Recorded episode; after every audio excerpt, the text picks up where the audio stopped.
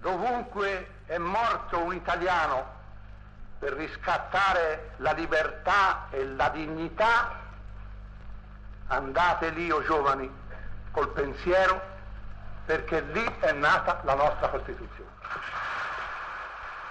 Articolo 1. L'Italia è una repubblica democratica fondata sul lavoro. La sovranità appartiene al popolo, che la esercita nelle forme e nei limiti della Costituzione.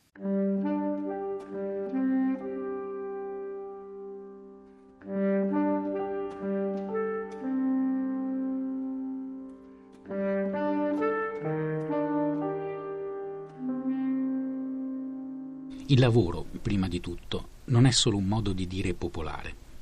Non lo è per i padri costituenti italiani, che nel redigere il primo articolo della Costituzione scrivono L'Italia è una repubblica democratica fondata sul lavoro. È questa la priorità sancita nell'incipit della legge fondamentale dello Stato. Una scelta forte. Non si parla, ad esempio, di ripudiare la guerra, nonostante nel 1947-48 quando la carta viene promulgata ed entra in vigore, l'Italia sia appena uscita dal conflitto mondiale civile. No, la scelta cade sul lavoro. Il lavoro prima di tutto non è un modo di dire neppure per Ametovic Milevoje, un uomo che al pari di molti dei nostri padri costituenti, la guerra, un'altra, l'ha vissuta sulla propria pelle. Nato a Likodra, in Serbia, Ametovic scappa dal suo paese, travolto dal conflitto jugoslavo, nel 1994 arriva in Italia da clandestino, senza la famiglia che è costretto a lasciare in patria. Per anni vive di espedienti, fino al 1997, quando ottiene un lavoro e un contratto a tempo indeterminato da un'azienda toscana. È una svolta. Nel 2001 riesce a farsi raggiungere da moglie e figli, proprio sul finire del decennio di massacri nei Balcani. La famiglia riunita, un lavoro stabile, la normalità fino al 2011, quando è costretto a vivere una nuova esperienza disumanizzante, peggiore, se possibile, della prima. La perdita del lavoro a causa di un datore disonesto e della mancanza di leggi di tutela che lo aiutino a far valere i suoi diritti.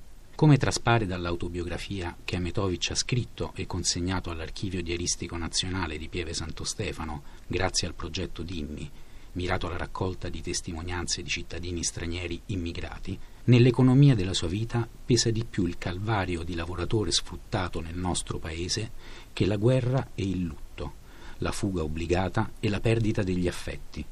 Le truffe, i raggiri e i sotterfugi subiti da un padrone senza coscienza in uno Stato in teoria di diritto, ma in cui ogni sopruso è permesso, consumano le sue energie vitali ancor più del dramma enorme e conclamato del conflitto etnico.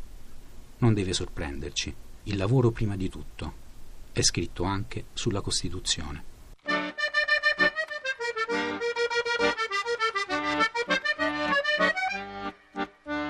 La valigia di Mille Voglie Ametovic.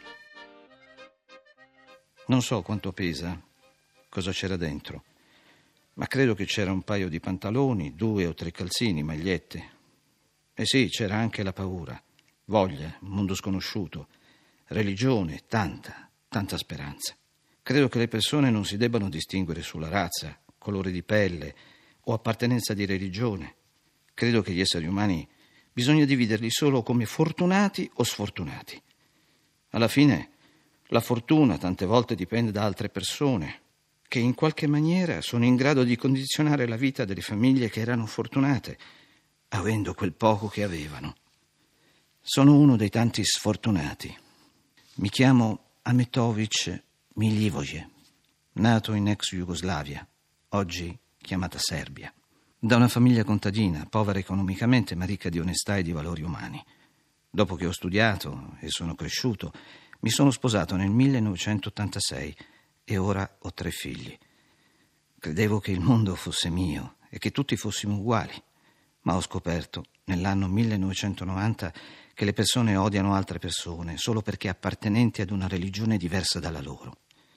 La guerra è scoppiata. Si sentono le bombe dalla mia montagna. Vedo come bruciano le case in Bosnia. Mi sono chiesto, oddio, Dio, perché? Ferma tutto. Passata la notte, Arrivano per portarmi per combattere, per le idee sbagliate. Scappo, mi nascondo. Non voglio usare le armi contro l'umanità. Anno 1993. Mentre dormivo, sognavo di scappare in Italia, paese di libertà, democrazia e uguaglianza. Anno 1994. Scappo in Italia come clandestino. Lascio la famiglia per cercare la salvezza. Con l'aiuto delle persone arrivo con il pullman in Slovenia. Attraverso la frontiera, a piedi, facendo l'autostop. Arrivo a Mestre. Prendo il treno per Bologna, dormo in stazione, poi in un camion abbandonato e nove mesi in una macchina di un mio amico. Finalmente ho conosciuto un signore che mi ha dato un lavoro. Firma tutte le garanzie per me, così riesco a ottenere il primo permesso di soggiorno di 18 mesi. Il mondo è mio. Anno 1997. Ho conosciuto un toscano. Mi trova lavoro e mi sposta in Toscana.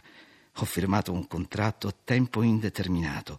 Ho pensato, ora sì, il mondo è mio. Dopo qualche mese mi arriva la telefonata da casa. Mi devi portare via. Gli americani bombardano l'intero paese. Era vero.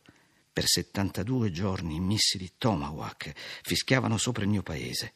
Vado a casa, studio come salvare la mia famiglia. Non ce l'ho fatta. Torno in Italia, dopo un po' torno in Serbia e avevo capito che illegalmente non potevo portare la famiglia. Cerco un modo come fare. Tempo passa, finisce la guerra, dopo dieci anni inizia la guerra economica, inflazione, problemi sociali, Stato che crolla, cambiano presidenti e governi, gente abbandonata e il cittadino perde valore. Cominciano disordini e leggi fai da te. Anno 2000 Inizio le pratiche per portare la famiglia. Anno 2001 ottengo dalla questura il nulla osta. Settembre 2001 la mia famiglia è con me. Da quel momento fino al 18 ottobre 2012 lavoravo giorno e notte, sabati e feste. Volevo creare la giusta esistenza a me e alla mia famiglia, come previsto dalla Costituzione italiana. Tutto è normale. La vita va avanti, ragazzi studiano, moglie fa tanti progressi e grandi amicizie. Ho pensato, basta poco per essere felici. Parlavo con me stesso, ora sì. Faccio la domanda per la cittadinanza italiana. Voglio diventare un cittadino italiano. Mi sono integrato perfettamente. Finalmente arriva il momento del giuramento sulla Costituzione italiana. Pronunciavo le parole giuro di essere fedele alla Repubblica e alla Costituzione italiana. Che onore, che felicità. Lavoravo, lavoravo, lavoravo dalla mattina al buio e alla sera tornavo alle sette, alle otto, alle nove, alle ventiquattro, non guardavo l'orologio. Passavano giorni, mesi, pagavo i miei oneri e debiti. Anno 2009. All'improvviso la mia ditta si trova in difficoltà e non si sa la verità. Investimenti sbagliati, spese inutili, ritardano i pagamenti, lo stipendio non si riceve. Parlavo con il mio amministratore capo, che si fa? La risposta, non ti preoccupare, siamo tutti una famiglia, bisogna tirare avanti. Pensavo dentro di me, sì, dai, tiriamo avanti.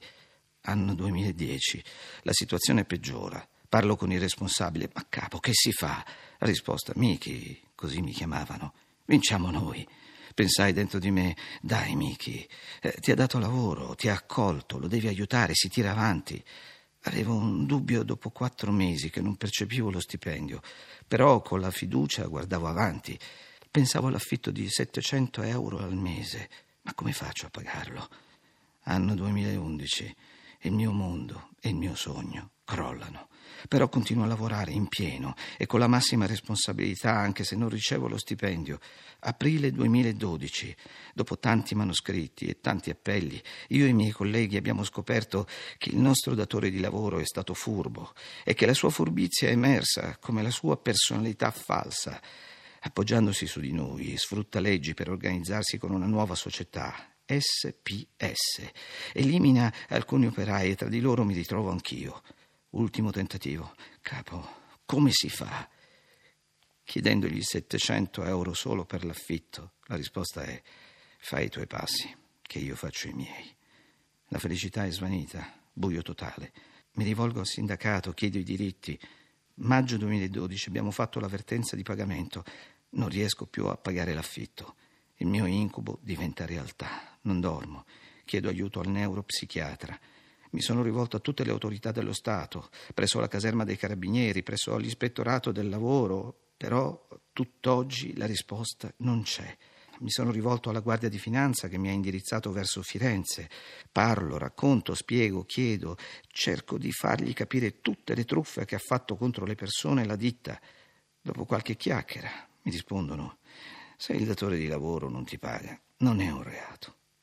In quel momento mi sono chiesto: cos'è reato?